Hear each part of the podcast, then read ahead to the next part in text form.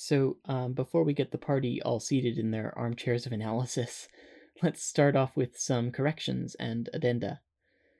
Hopefully, this will be a pretty quick segment most episodes, but I do have to confess that I wrote last session two hours before we played on no sleep in the middle of a migraine, and as such, um, some of it didn't make much sense.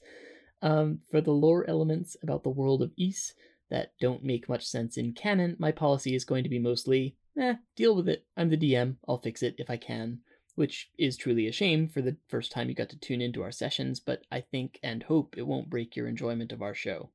Regarding the actual planet Earth, however, I want to spread as little misinformation as I possibly can, so there will be some corrections from time to time whenever we or you catch them.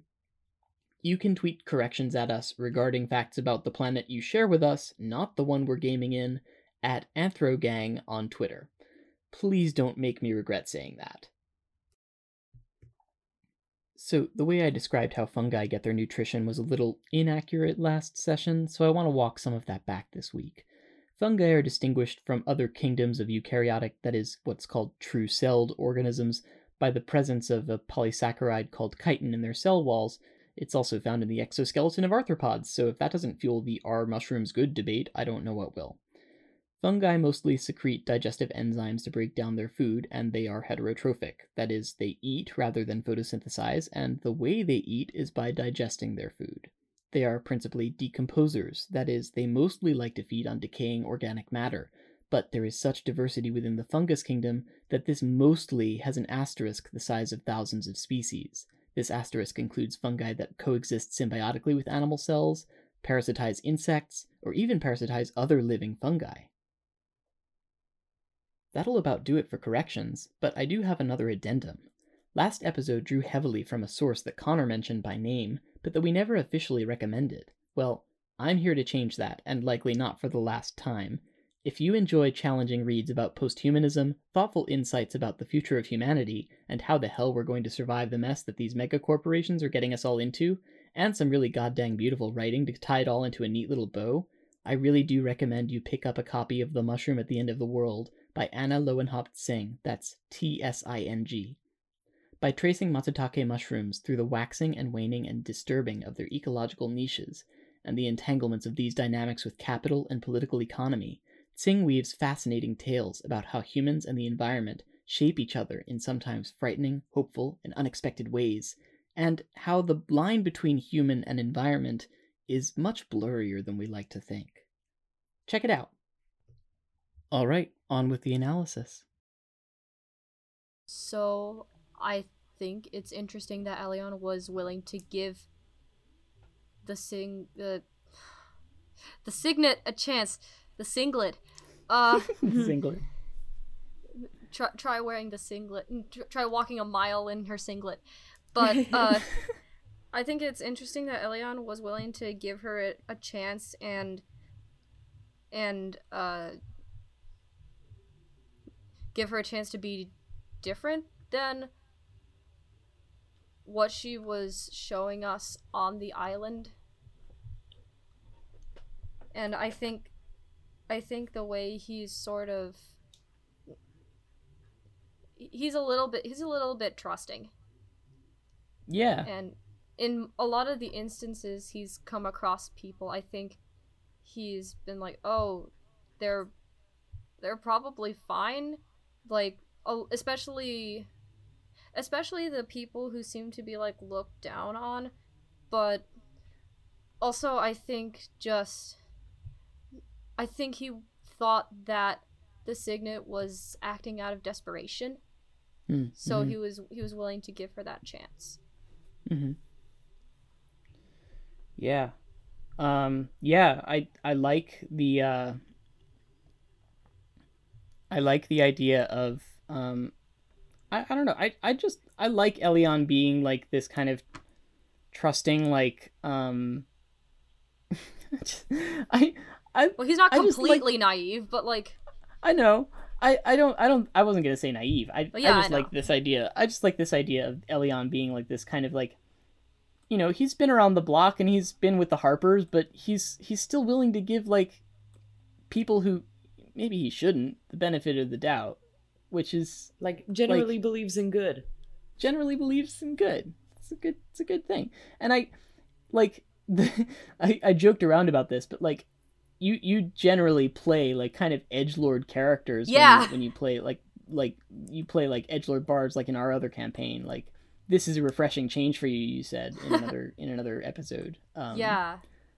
uh like listeners ollie and i play in another campaign where we're both like really terrifying bards for very different reasons and it's awesome. Oh yeah, my, my bard is terrifying because he gives off the whole he gives off like a villain kind of aura, but uh Alice the other bard is terrifying because she's just uh to borrow to paraphrase from the Magnus archives, the throat of chaos incarnate. yeah um yeah uh jackson jackson um ollie's bard is like obsessed with fear and the darkness of the mind and the limits of the soul and stuff so it's it's really kind of fun to see um to see elion being like a himbo sun god youth pastor on a pirate ship Yeah. um My And- uh, my other bard is based off uh, the Batman villain, the Scarecrow. So uh, going from that to I just want everyone to get along right is which is like it's it's kind of cool like it's cool like um it shows I can act. I've got range.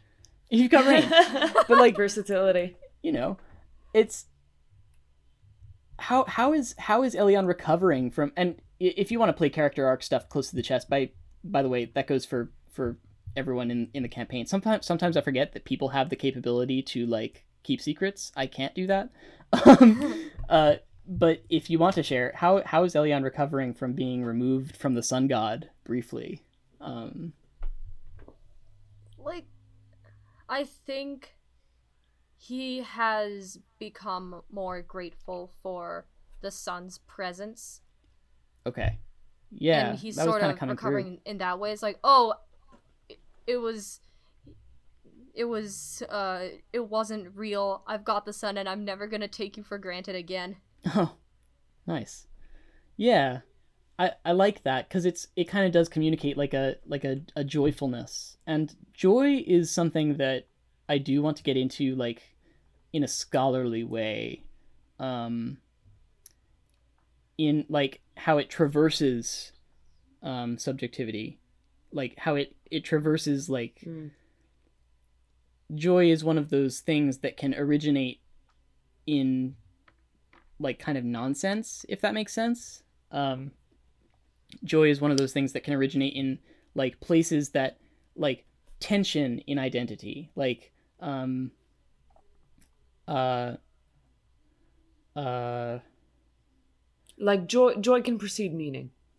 right joy can precede meaning. It can it can it can it can originate in in like you know like i mean in my own experiences it's like a a a, a, a non-binary person like i find a lot of joy in that and and a lot of it can be in like the idea that i don't have to explain myself to anybody a lot of the time like it's like you know like someone's like well what's in your pants and i'm like lint and I find gender euphoria in the weirdest shit.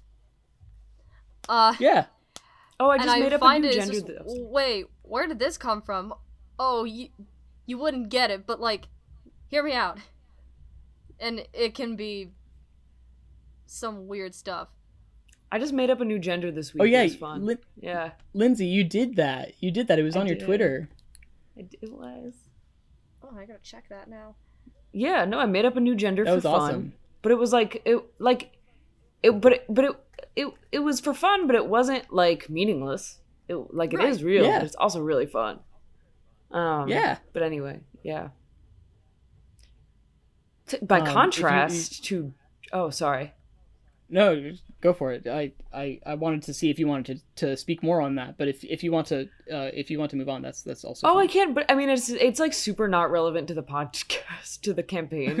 okay. But I can't. yeah, I can in like an epilogue if people want. But um, but uh, but no. But by contrast, like I really did not design like consciously choose this for Irstu. I did not consciously design her this way.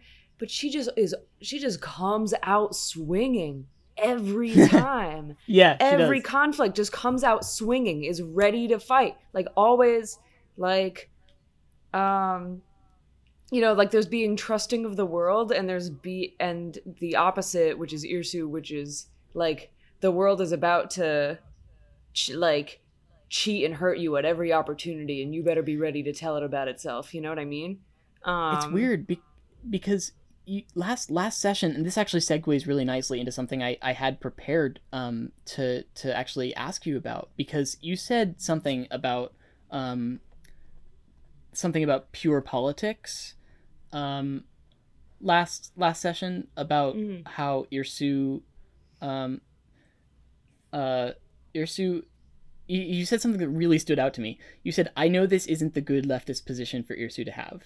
And then you kind of launched on this like very like passionate defense of Professor Karim and like um, and and both you and Ali actually had a lot to say about this too from your own personal lives, and we had this very productive discussion, um, a really great discussion about when we can afford to have pure politics and what forms of activism are effective and so forth.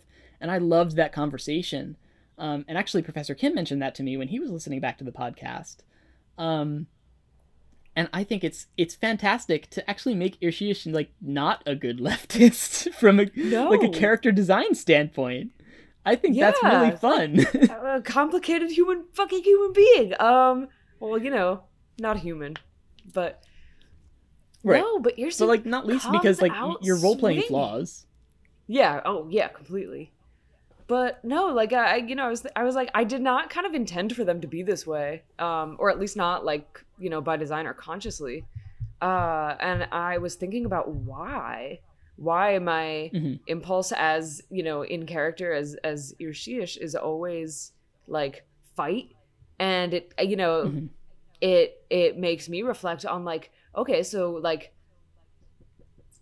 the Rune knows because Rune went to high school with me but like I've had times in my life where I come out swinging constantly because I because I had to because I felt like I had to Mhm. you know because like I don't I, I don't know you get into a mindset where you expect violence or you expect hurt or you expect like to be taken advantage of in some way and like you just get used to trying to preempt it um Yeah. Mhm. so i think that's what i think that is that is uh i don't uh, um, Irshish Khadim is like a coping mechanism wrapped in a defense mechanism wrapped in a maladaptive strategy wrapped in a, a gay little box you know? Yeah. it's Yeah, like none of what you're doing is good or effective or like remotely productive but i get every every step of your thought process as to why you're doing it. Yeah, So- I th- I think back on my on my days, um, my all too recent days as an extremely online, uh, uh, person, um, Mhm. in so many ways, and like, and yeah, like it's it's it's it's like when when you when you when you have so much, when you have when you have so much, so much like pent up like kind of activity like when you when you have so much like vigilance hypervigilance. It's, it's a trauma response. It's it's an mm-hmm. idea of like the the idea that that you're you're being threatened on all sides and Don't I know it? yeah. Yeah for And- real. and like we, we the the three of us probably have like enlarged amygdalas because our threat response is like My you know, amygdala it's is just- the size of like an ostrich egg now. yeah. So like you know it's it's uh it's a big it's a big like it, that that's a that's a really good point um lindsay. I, I think that um that the idea of how trauma can get in the way of effective politics and um and and also inform it like yeah. it's it's a very interesting tension um to be fair i think irsu was right. I think it just sucks that they had to get smote over it. Yeah no i, I also think that Yersu was right. Like like, I mean, w- w- yeah, you don't you don't just go around like hijacking captains, yeah um, for omens. and and and abducting like political figures of of um of uh, of uh, of of faraway nations. Or just like in general, Um, unless you really yeah. gotta. or in general. Unless you really gotta. yeah. Um there was another there was another uh idea. Oh, yeah, that was that was another thing actually. Um speaking of uh Irshish, um their idea of like purity of politics and purity of um like I mean, correct me if I'm like off base because I'm speculating a little bit about your character's motivations, Lindsay. But uh, Irsu seemed to have this kind of hero worship for the Spore Queen and the Pirate Queen from their readings of theory and history of like leftism in this world, um, which is now kind of starting to crumble a little. Oh, now that a- they've met one of them. This is a very specific choice that I made. I'm very glad it was picked up upon. Uh, Yeah. is- so you will notice that last episode, all Irshiish did was like talk shit about this lady, and now Irshiish has like appropriated this figure into like her personal narrative for personal gain. Yeah, yeah. Yeah. and you know i mean the reason i'm saying that that there was that there was like hero worship and the reason i wrote this ahead of time like even before this episode and picked up on that was that like you were comparing their pirate adventures to being independently wealthy here on earth. And like if we got the pirate queen in the room here she would not call herself the pirate pirate queen for one thing. And and for another she would she would tell you horrible stories about how she has fought fascism with her body every day for like hot only knows how many years. And I need to start saying that in- in character more like, oh my god, all this. Yeah. But um i'd love to get your thoughts on that now that we've been able to stew on it for like a week Yeah, and and had that- more like This was this we telepathically communicated that this would come up all along. yeah i Um, think i think so. No, definitely. Um no, well like in the playing of of of of Miss Miss Khadin, um uh I def like I definitely considered I'm like, oh I, I definitely considered um like they think of themselves they they think of the way that they think of themselves and the way that they are very quickly realizing that they are are coming into are about to come into giant conflict hmm hmm you Yeah. know? um the way the way that like you know she probably was was you know reading leftist theory about this historical like revolutionary figure and being like yeah like like she probably would have fucked with me. We probably would have been friends. Like we probably would have got like seen eye to eye you know? Like you know but in the way that like people do all the time. It's like if i were in the holocaust i would have saved every jew by myself you know? Like, Right, but right. you wouldn't but you wouldn't you know? No. Um or maybe you would but you probably wouldn't right. Um but uh no so i so i think that that is going to be some so, that that already is and that is going to continue to be something that Irsu is going to have to confront um as uh we all do every day. But yeah. um i think dying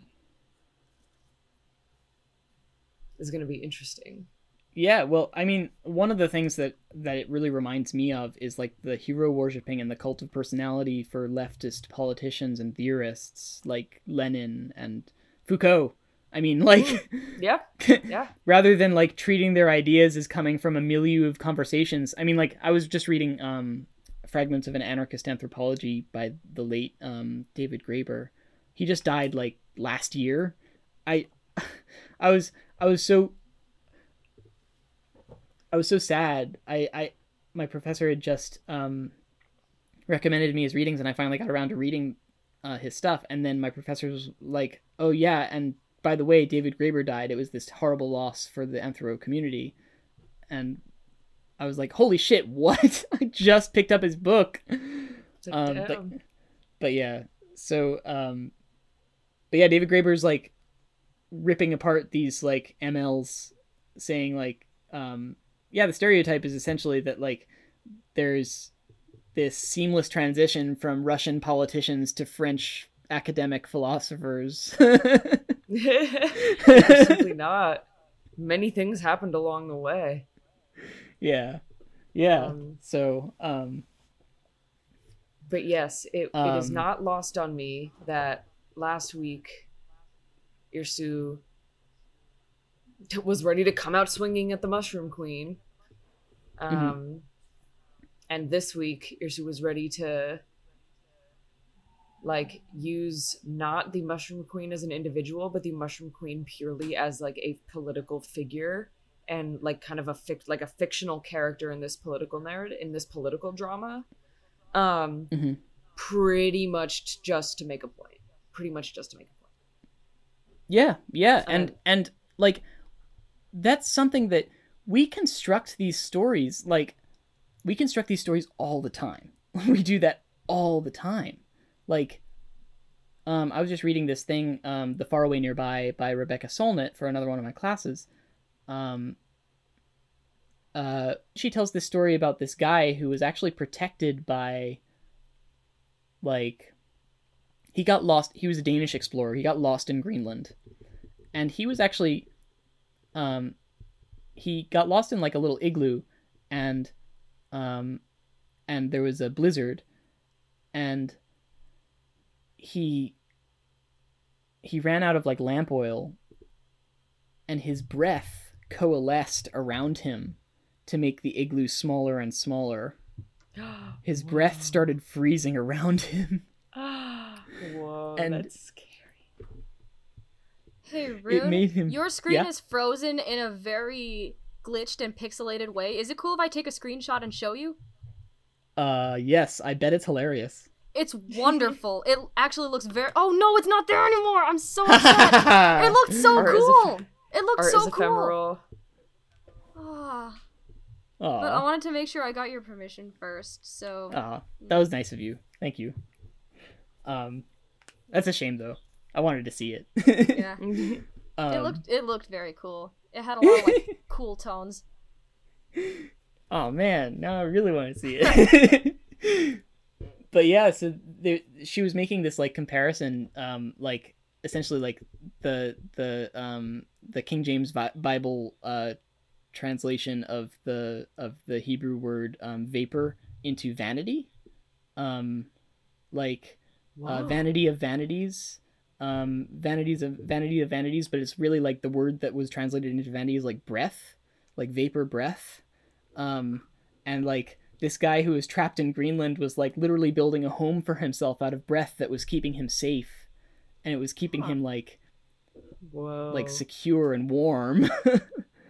And like it's like we tell these stories that keep us secure and warm sometimes. We tell these stories that make us um that when they take shape when they're solid when they when they're in the right environment they can keep us in stasis and that can be good or bad yeah, it can be like what you need to make it through to Saturday, or it can be a thing that you know keeps you complacent forever, right and not just politically. exactly. In many in many ways, in in many areas, but definitely politically. yeah Um, yeah and i yeah I think uh, post dying, uh, post dying, we're we'll probably hear less speak to the manager voice from Irsu. we'll probably hear more, like even just like five ounces of vulnerability is my prediction. I can't predict how things are going to go down, but that's my you know, Irsu, Irsu and I are separate. We, you know, we live together, but I don't know what she does. It's we'll see. We'll see. that that'd be that'd be cool. I mean, it, it would be it'd be fun to to see. Um, that's that's another thing that I I wanted to bring up as well, actually, about the um, the speak to the manager voice. Like you say that like a joke, but I actually think like Irshish Karim is a racialized character in this world and does put on a performance of almost like deference and politeness in a very code switchy way. Like politeness, but also authority. Like I need to be the most authoritative and the least threatening. How can I do that? By this like little this like manic like smart kitten thing, you know? Yeah. And that's like oh boy. Mhm. uh yeah.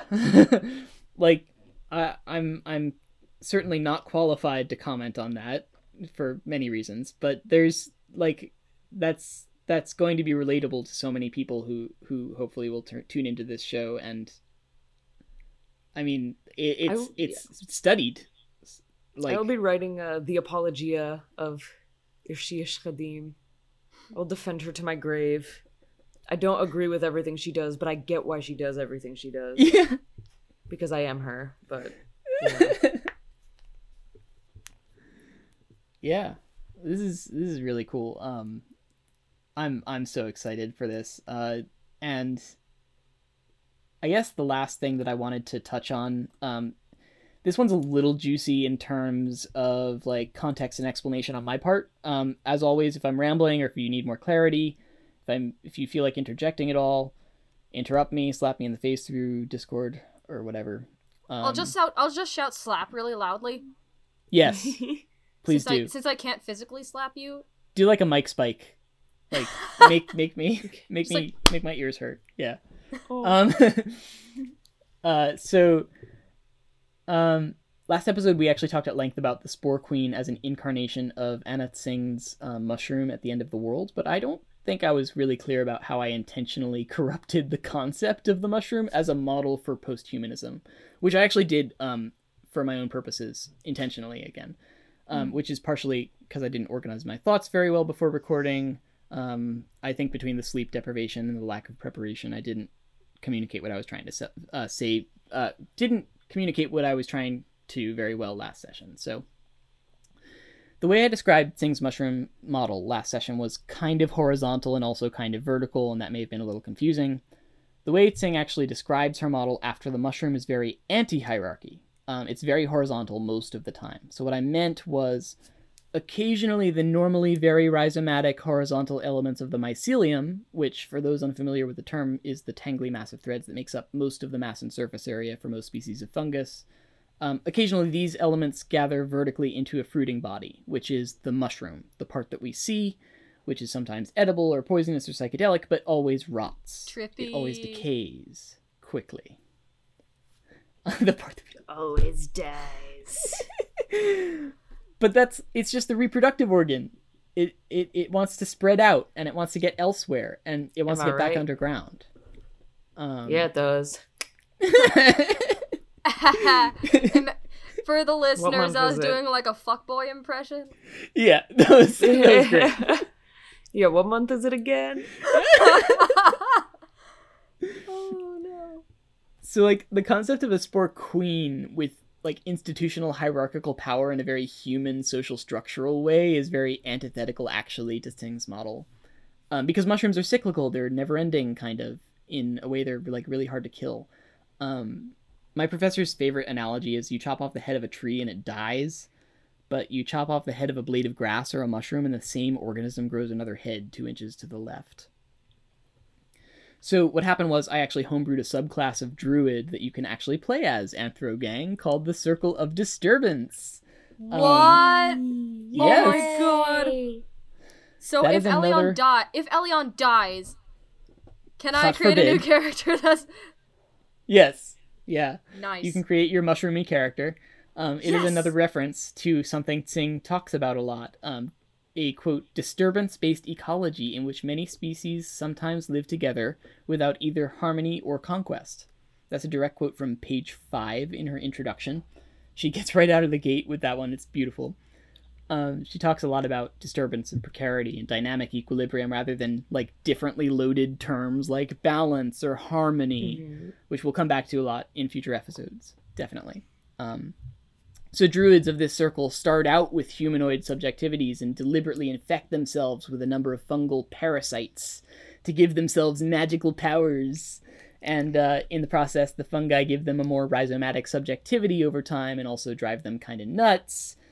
This is a more Deleuzian process of becomings. Instead of becoming animal, it's becoming fungal, becoming rhizome, becoming horizontal reaching out sideways under the ground.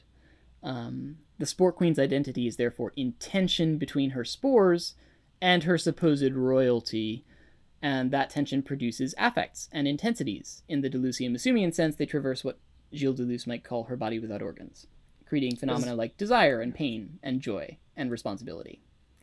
Um, so the can- fa- mm. Yeah. So the fact that the fact that she was trapped in the tower is very not ideal for a lot of reasons. One, she's being held there against her will. Two, she's being like uh milked for prophecies almost. And three, Yeah. like she needs to spread out. Yeah, exactly, exactly. She needs to like she needs to she needs to come in contact with other things. She needs to be like she needs to like the grow- thing with the thing with a body without organs. The thing about like intensities that traverse that body without organs is that they need to couple with other things. They need to grab onto something and then um and then that creates what's known as an assemblage. And that machine that that creates is life affirming. It creates a new thing. It's like a wasp and an orchid that create essentially a new kind of organism when they join together in like their their um in the pollination of the orchid and the feeding of the wasp. It's Uh-huh. that relationship that they create. Yeah. Um, or the homies and Wait, the other so- homies. So no, by did did she come into direct contact with any of us because if if some of us start becoming a little mushroomy uh, that's gonna be very cool um she did not. No. okay Yeah. Uh, I, I like the no. idea of being a shroom druid But Shroom But druid. that- that- well, yeah. that being said, just by virtue of having having had contact with her, we are all forever changed by the experience, however ephemeral, however small. So we're all a little shroomy for having met her. Like, yeah because we, it didn't we all fundam- got like- like, a we got we all got a few spores right. yeah, and, exactly. And also, like the the intensities, like these these assemblages, they transmit the affects. Like it's not that the affects stay on her, and and like it's not that the it's not that when they couple, like they they like like it transmits. it's not material, not material. It's not material. Yeah, it transmits. It's like electricity. Um, Mm. That's where her rhizome, rhizome comes into play no matter what kind of being she is. Humans do this all the time in the real world. So to recap, she may like look pretty recap. fungiform. like she may like look pretty fungiform at this point, but she's actually still battling her very own like very humanoid sentience, her humanoid values, and it's my hope that when we meet these types of figures over and over again throughout the campaign, you'll notice some changes in how they interact with the world and even in how they see themselves. I will say that Vish never called her- herself the Spore Queen to you. That's just a reference that Irshish remembered from a text they Mhm. read long ago.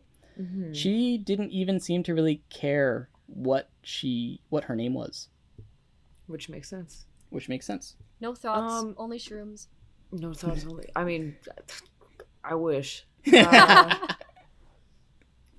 can can I attempt to unpack? And I don't know what will come of this.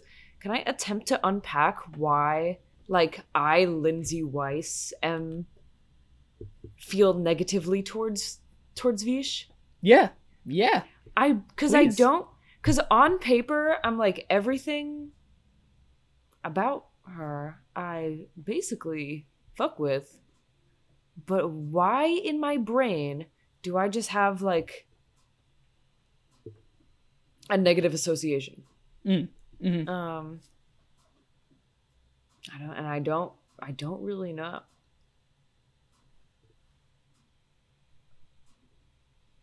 Uh, yeah, I don't know. My my. Yeah, and I wish I knew. I wish I knew why that was the case. And I'm always like, when these types of things come up, I'm, I'm always like, am I being reactionary? Am I being like the conservative uncle who's like, these damn kids and they're, you know what I mean? Um, and I don't. I tr- I trust myself enough to think that I'm not, but I want to know why I have such a hesitance toward like the effectiveness of a marauding pirate queen who like maybe is behaving i think this is it is maybe behaving as like an agent of colonization on behalf of a state that doesn't even really want to be colonizing. Like the state just kind of wants to mind their own business. First of all you're colonizing and that's bad. Second of all like did you ask anyone before you decided it would be like your sacred mission to assert eshkin dominance throughout the world? Because that's I, I haven't spoken to many Eshkin individuals who seem to want that. Like, why? I'm this so, is a you so thing. happy you like, said this, this. is a you thing. This so is just your personal, like, little goal. This is like your personal little pipe dream that you just decided is going to be a political project. But this is something that you just individually decided that you wanted. I'm know what I so mean? happy you said this. Um, yeah. So the idea is, uh, be, the idea, my idea that I had behind this was that, um, so okay, so the island of Erel, um, where the Ereli come from, um, sees itself or saw itself for a very long time as part of the continent of Paal, which is the the continent that um, includes a South Polar region um, and was uninhabited for quite some time. Um, and for, and I'm not exactly sure how I want to introduce the mythology around where the Areli and Ophani came from. Um, but I do know that um, the demigoddesses are involved, and the demigoddesses came from Mont, the continent that you just came from.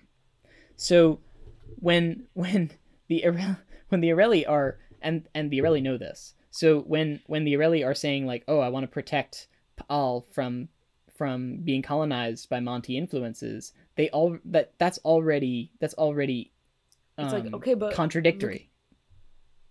But then, but then, exactly, exactly, exactly. When when they're like when they are spreading their kind of influence over Paal, they themselves are possibly engaging in some colonial projects. They Yes. this is this is a this is a this is a uh, decentralized pirate army some syndicates of which may not be doing this very ethically some syndicates of which may be engaging like on a one-to-one basis with like local authorities in in the places in the in the regions where they're like trying to like they're like deferring to the authorities in the in the in in the regions where they're where they're kind of ostensibly protecting their waters, I guess. Like they're they're essentially like I pledge my sword and my bow and my axe and my ship or whatever. yeah. But but um but in some other places they're like, "Hey, we have a pirate ship and like a lot of people. Guess this is our land now." Like, Yeah, right. Okay. So I I was like, am I just like roll it? Am I just like a jaded old fart? Why I don't like the pirate anarchist lady? But I I think I'm just like okay. So your whole deal is that that that's Habitat for Humanity, love XX.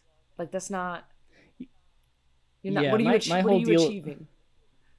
The my whole deal is that the um the pirate queen uh may have started out with good intentions and may be a part of a syndicate that is doing actual material good but may not have control over everything that she has wrought upon the continent of Paal since starting her project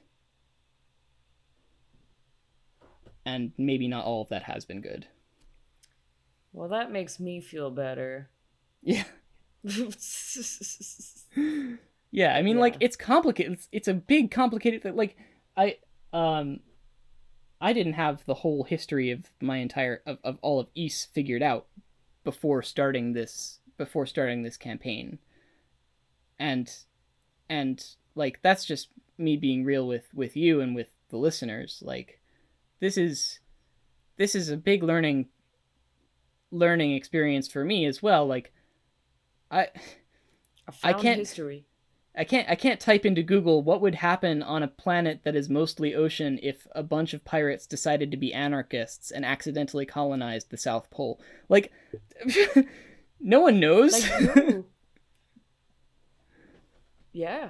And yeah, and I think about like I think about like kibbutzim, which were like ostensibly like Jewish anarchist agriculture projects, and I'm like, okay, that's Palestine though. That's pa- you just you just rolled up to Palestine and decided that it was going to be socialist. So like, what what did you accomplish?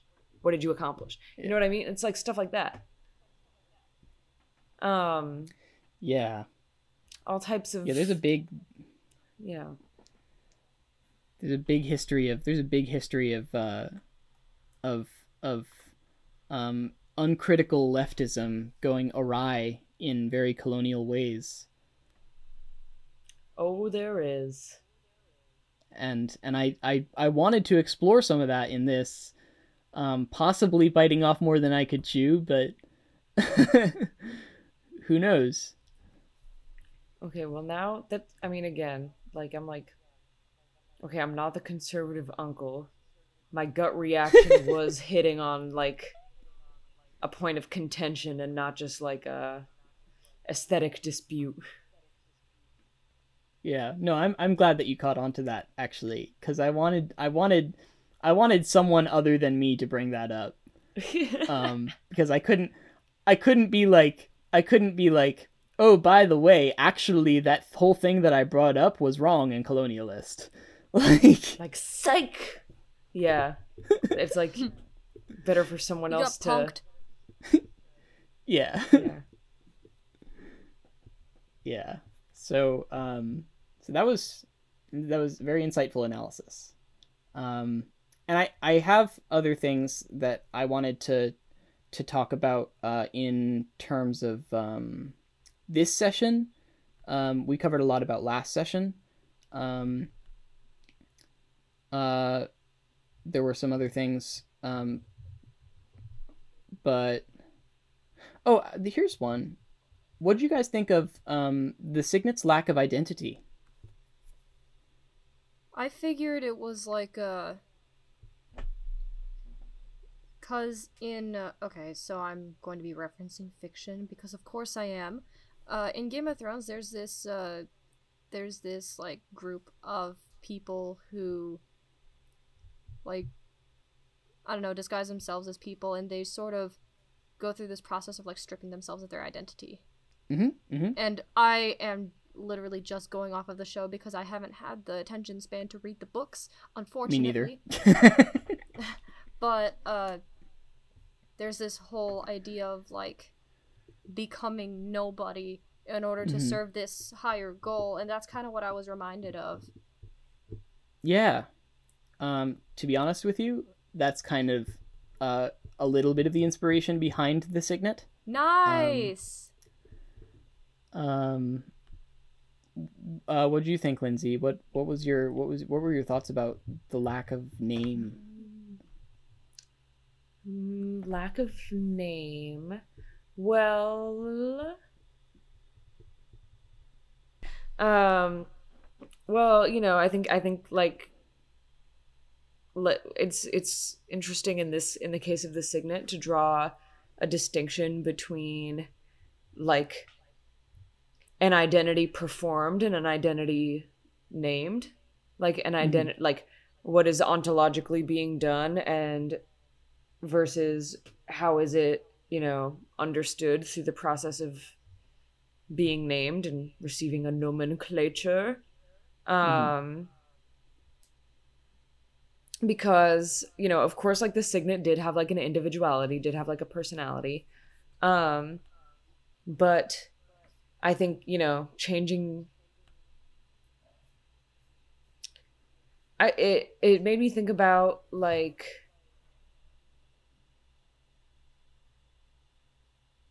once again bringing back capitalism and capitalism and schizophrenia um hmm Yeah. how do we offer how do we like offer up our identities in in service of uh, usually capitalistic pursuit but I but you know in this case it's this order. It could be any it could be any type of institutional pursuit or non-institutional. It could be anything. It really could be anything. But um in what ways do like do like do, in what ways do we permit our senses of self to be supplanted in order to perf- to better like to better achieve an instrumentality on behalf of something we consciously or otherwise desire, believe in, or uh, are trapped in. That was a that was a whole ramble. That was a whole It was good. ramble. But Yeah, no, I I think if I'm getting you right, like, um, so, so like collect collect my thoughts along with you because I think I, I may have I may have been lost a little bit. Um, so I I heard, uh, somewhat that like, um, you were interested in kind of the way that, um, someone offers themselves up to, um, to not only institutions but like like purposes and the way that um yeah, the way that these purposes kind of turn us into projects yeah, the way that the way that we think of our like identities as like what we are for. right you Yeah. know like for a lot of people that's a job like oh like i the thing that i am for is i'm like a designer at this place and i design this thing Mhm. you know um and that's like the most I know a lot of, problematic and um, sad example but i know a lot of uh i know a lot of um people in my old orchestras would say like oh yeah i'm a violin or like yeah like, yeah yeah uh, yeah hmm i'm an oboe or like no you're We'd not Be re- we'd be referred to as clarinets. It's like, not. Wait, wait a minute. We're humans. you're clarinetists important distinction uh who's playing who I mean, I mean, Where's sometimes I do feel I do feel instrument? hollow inside at times, but like, come on now. Yeah. Yeah. Good, good.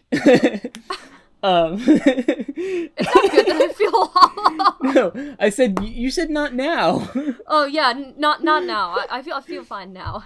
good. I'm glad you feel fine now. Okay. Um, Oh my god. uh, no, yeah. Um I was thinking like so uh the way that I kind of got this um the signet and the order of signs um I got it from like the semiotic of Charles Sanders Peirce um and the philosophy of of kind of like how signs and thoughts uh Peirce kind of said that thoughts are all essentially the same structure. Um they just kind of present different aspects to the world um three aspects really. They're kind of like electrons in that way. Um they present like a an electrical or an, a magnetic aspect to the world um except there's three rather than two. Um and so like initiating into the order of signs is kind of like losing your identity only to have it interpreted by other selves. Um and i read a lot i read a lot about this in uh in this book called how forests think um, by eduardo kohn uh which is like a very Peircean like way but it's post-human as well. It's it's a lovely book. Um uh Peirce says that all signs begin begin from and return to the same simple essence, which he calls images or icons, um, and then they progress through other more complicated ways of being interpreted. Um, and then I also wanted to talk about her wealth. That was another thing that um, I thought you guys might find interesting. another reason didn't like her from the jump yeah, I, I figured. Yeah, you were like, mm. Oh, I forgot to add that 50 gold to my inventory. oh yeah, do add that fifty gold because now you will be able to do shopping, do shopping things. Mm-hmm. Yeah, and that and that I guess that's an, another interesting point about like, okay, so you can choose to like shed your name and acquire this new identity within like a chosen order and chosen life path, but like you can only do so much to change your ontological subjectivity, which for her is wealth, for example. Right. Yeah. And and or or you can do those things because of your ontological subjectivity, which is wealth. Yeah. Maybe like you know, you can change your name, you can like learn magic, you can hijack a ship, like travel across the sea because you're wealthy. and you have time to do You have these time, things. you you don't have a real job. You're a member of the Order of Signs. like, oh, that's so great. It's so nice to travel for work. yeah. Knowing Yeah. full well this bitch Um, doesn't have a job.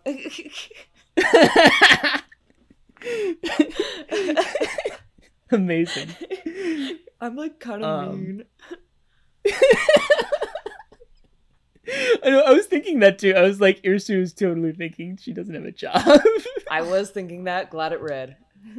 yep. Yep. so, um, yeah, I was thinking this this thing like another Rebecca Solnit thing actually. Um, in in the chapter of Faraway Nearby, um, um, she's talking about this like Inuit story of a woman who gets trapped by a thaw, um, like her sled thaws, and uh, and she actually has to resort to cannibalism to stay alive.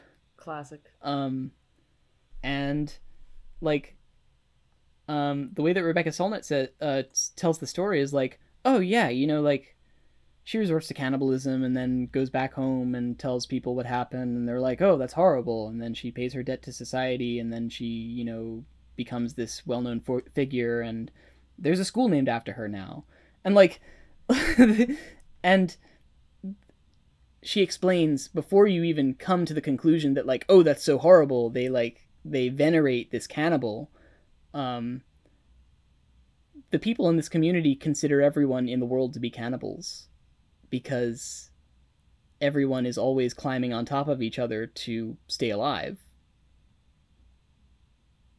And um what matters more is the debt and the gratitude that you exhibit to society and to the world and to the gods and to the earth and to the animals um in some versions it was like she killed her husband and some versions she killed her kids and some versions she just ate her husband and some version like you know it was like Hey, It was babe, horrible. can you pass me your arm, please? Thanks. yeah it, it was horrible but you know like the way that it was analyzed was was actually very insightful um Mhm. in terms of like capitalism and how like we're all of us kind of climbing over each other to like create this better better situation for ourselves um like we're no different from the cannibal in so many ways Mhm.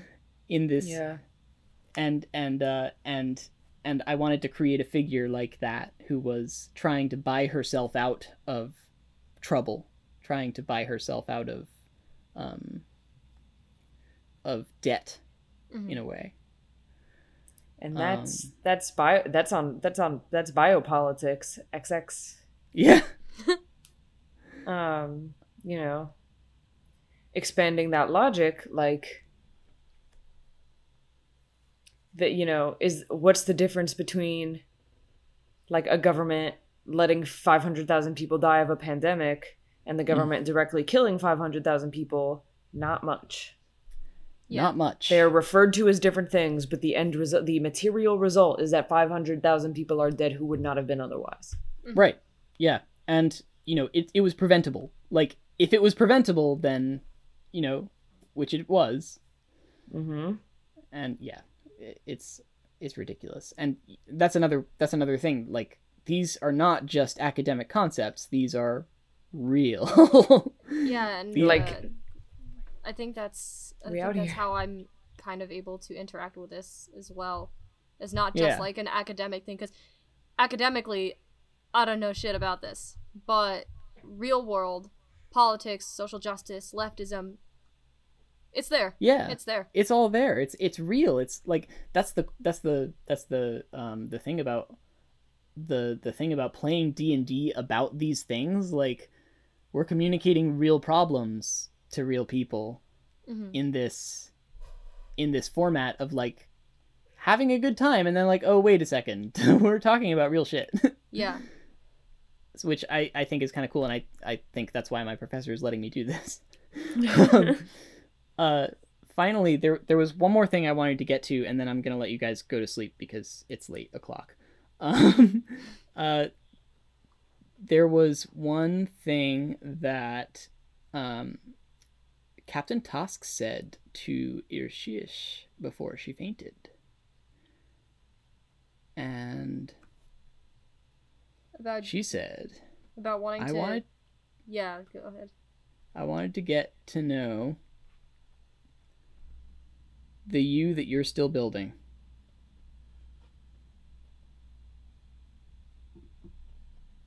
What'd you Sounds think of like she wants to get married. I don't know.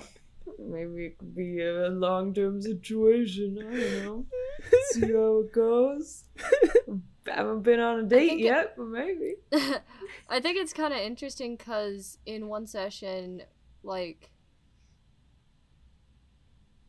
Captain Tosk and Irishu had this uh, had this discussion about like her her work and all that, and that does that does play a that does play a part in in uh, their identity, and maybe there was something there that clued the captain into you're trying to find yourself somehow and I want to be a part of that.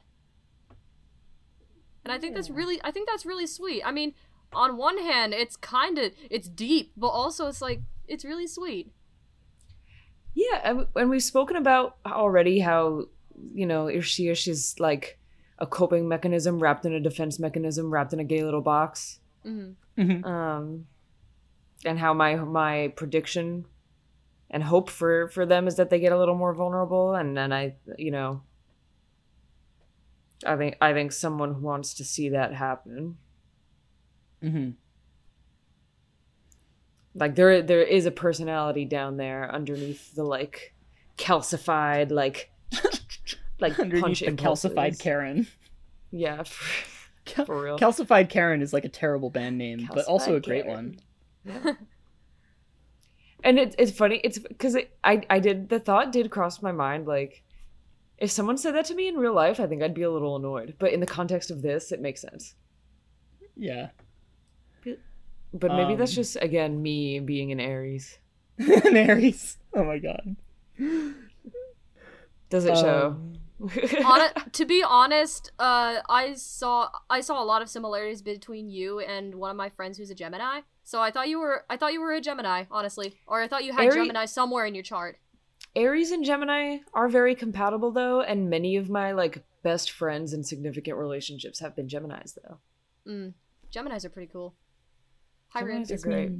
Nothing but respect for Geminis. Yeah. Yay! Um, Uh, s- s- just so uh, just so I can get it out there, too. I'm an Aquarius, so that's fun. yeah. Woo!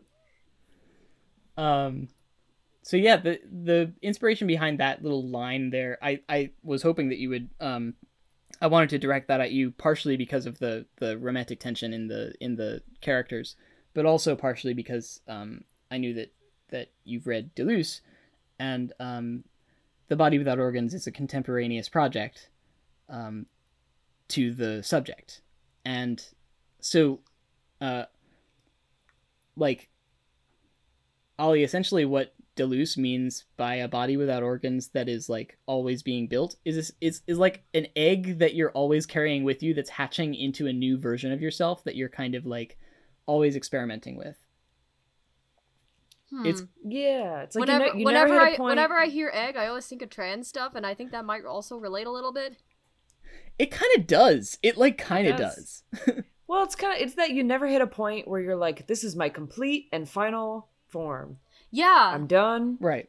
especially My- uh especially with stuff during like a pandemic like a lot of who i was has kind of been completely fucked up like i used to i used to be this super outgoing okay i've probably still got my outgoingness in me somewhere but these days i'm mostly like i'm mostly sentient not around anybody and Wait, no, not not sentient, sedentary. oh, But also, I'm not always I'm not always sentient either. Sometimes it's just like that's a mood. yeah, literally. Yeah. Um, but yeah, yeah. like I, I wanted to like I wanted to kind of have this idea of like a like remind Irsu that they are like going always going to be in the process of building not only their politics but also their personality. Yeah. It's like um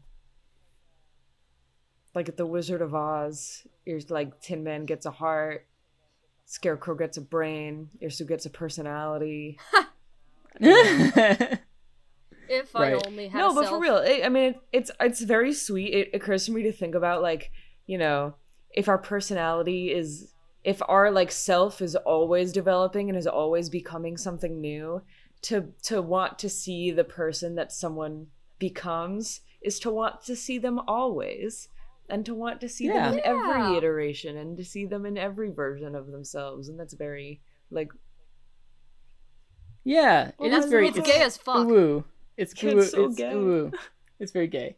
Um, it's very good. I, I, I, I like that. I like that. Also, um, that's, uh, you know, that's that's a great note to end on. Honestly, but I, I, I want to, I, I, I want to say that that's like, that's a great, like, way to to tell someone that, um, that they're like their joy is your joy their construction is your construction their their their self their self um their building up of themselves their their their trajectory um their positive I want to assemblage with you. Yeah. i want to assemblage with you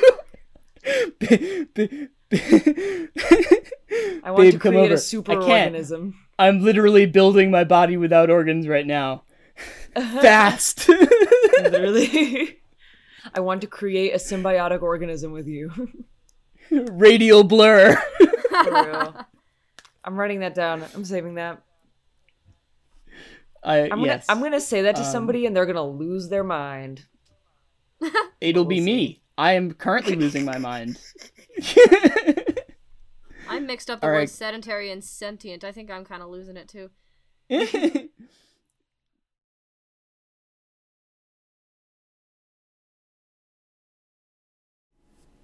there. Thanks for listening to this armchair analysis segment of Polyvox. Connor had to take a little break from recording this one, but hopefully you still enjoyed listening to Lindsay, Ollie, and me. We'll see you soon for some more gameplay.